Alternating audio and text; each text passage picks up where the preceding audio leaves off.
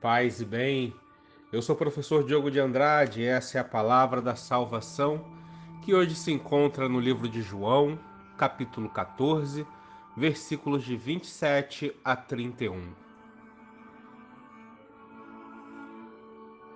Naquele tempo, disse Jesus a seus discípulos: Deixo-vos a paz.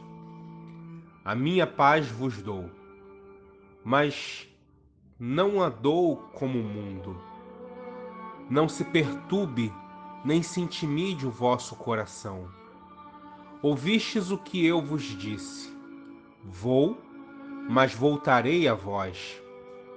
Se me amasseis, ficarei, ficaríeis alegres porque vou para o Pai, pois o Pai é maior do que eu. Disse-vos isto agora, antes que aconteça, para que quando acontecer, vós acrediteis. Já não falarei muito convosco, pois o chefe deste mundo vem.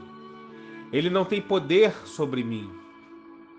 Mas, para que o mundo reconheça que eu amo o Pai, eu procedo conforme o Pai me ordenou. Esta é a palavra da salvação. E hoje, meus queridos irmãos, minhas queridas irmãs, eu quero partilhar com vocês esse tema: Como viver em paz na era Rivotril. Sim, era Rivotril porque é assim que muitos cientistas e é assim que muitas perspectivas das ciências têm tratado a nossa atual situação, a nossa era. Como uma era, como um tempo em que a medicamentalização da vida ela tem alcançado níveis extremos. Para nós termos uma ideia, nós vivemos um momento de grande depressão. A depressão enquanto doença, não depressão enquanto enquanto vício de linguagem, enquanto representação de um estado de abatimento momentâneo. Ah, hoje eu estou tão depressivo, hoje eu estou tão depressiva. Não, estou falando da depressão reconhecida ali como doença mesmo, diagnosticada por um médico. E essa depressão e outras doenças mentais, que são consideradas o mal do século, elas estão tão disseminadas no nosso meio uh, que muitas pessoas, mesmo as que não são diagnosticadas com esse mal, buscam medicamentos psiquiátricos para se automedicar. Remédios como diazepam e o rivotril são exemplos disso. Para nós entendermos, estudos recentes já revelaram que esses remédios para regular o sono, para diminuir a ansiedade, podem ter efeitos, prestem atenção. O uso contínuo e abusivo de remédios para regular o sono e a ansiedade podem ter efeitos piores que a cocaína e podem matar mais do que a heroína. Estudos indicam que essa automedicação com remédios de tarja preta podem ser muito piores do que aqueles que nós julgamos por cheirarem, por usarem drogas injetáveis. Uma empresa que é fabricante de remédios, uh, entre 2013, portanto estamos falando de sete anos atrás, e 2014, no espaço de um ano, registrou o número de antidepressivos e estabilizadores de humor entre numa média de 50 milhões de comprimidos. Isso sete anos atrás. Sete anos atrás eram comercializados por uma empresa 50 milhões de comprimidos em um ano. Já três anos atrás, entre 2017 e 2018, nós aumentamos de 50 para 70 milhões o número de comprimidos vendidos por essa mesma empresa. No Brasil, A automedicação já é um hábito que atinge 77% da população. E no mundo são 322 milhões de indivíduos que tomam medicamentos em virtude de depressão e ansiedade. 322 milhões de indivíduos é como se mais do que toda a população do Brasil, de crianças recém-nascidas a idosos, tomassem antidepressivos. É uma doença que, que atinge quase 5% da população do mundo e quase 6% dos brasileiros sofrem de depressão. E se pensarmos na ansiedade, quase 10% dos brasileiros sofrem de ansiedade. Mas afinal, o que, que é a depressão? A Organização Mundial da Saúde ela caracteriza a depressão como um transtorno que traz uma tristeza persistente, a perda de interesse em atividades que antes eram muito apreciadas pelo indivíduo.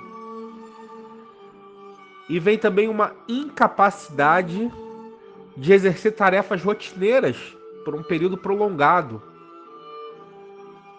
Além disso, pessoas com depressão normalmente apresentam sintomas como a perda de interesse, alterações no sono, no apetite, a concentração reduzida e sentimentos de ansiedade, angústia, culpa, falta de esperança.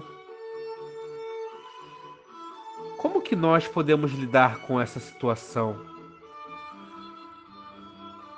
Nós que talvez sejamos um desses 322 milhões de indivíduos no mundo que sofrem dessa doença?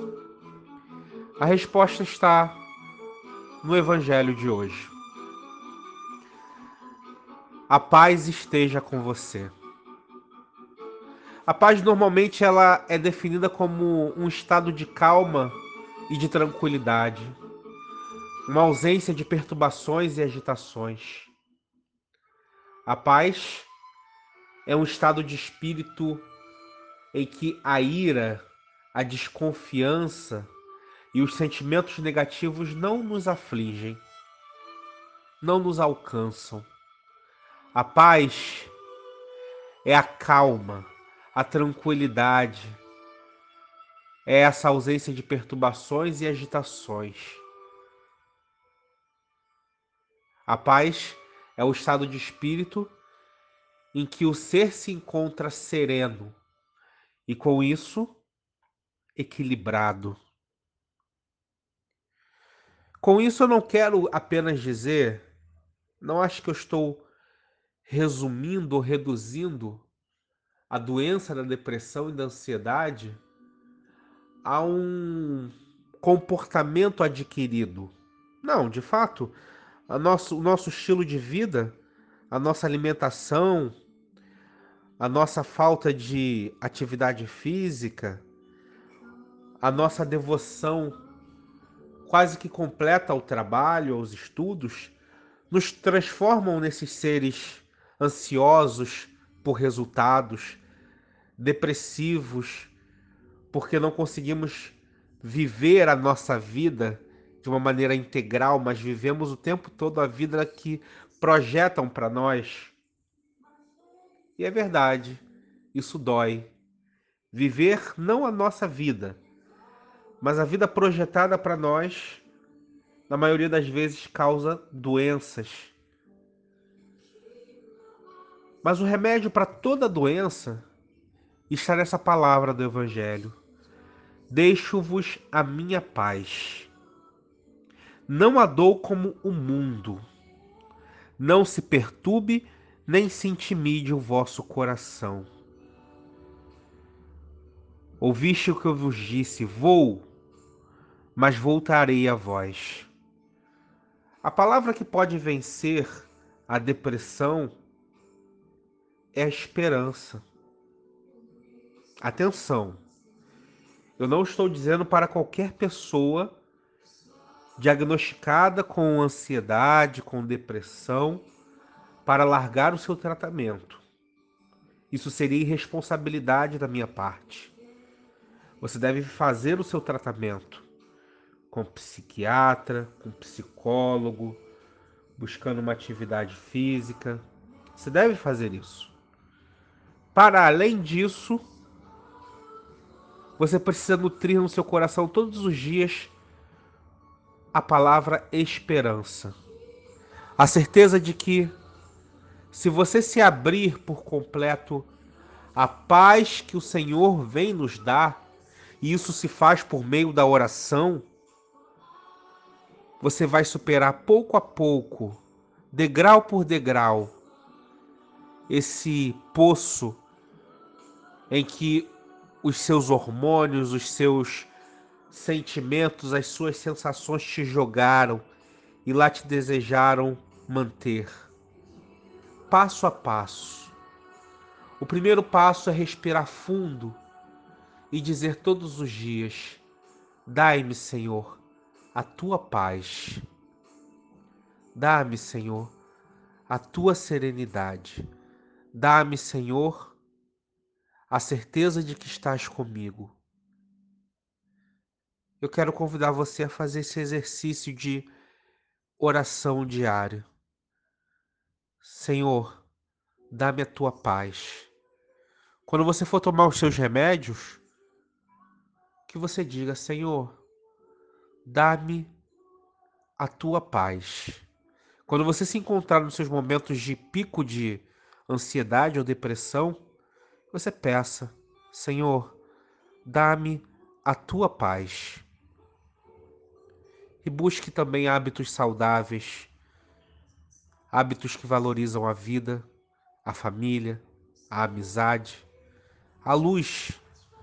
Abra mais as cortinas da sua vida mas também as cortinas do teu quarto, da sua sala. E como diz a famosa canção, deixa a luz do céu entrar.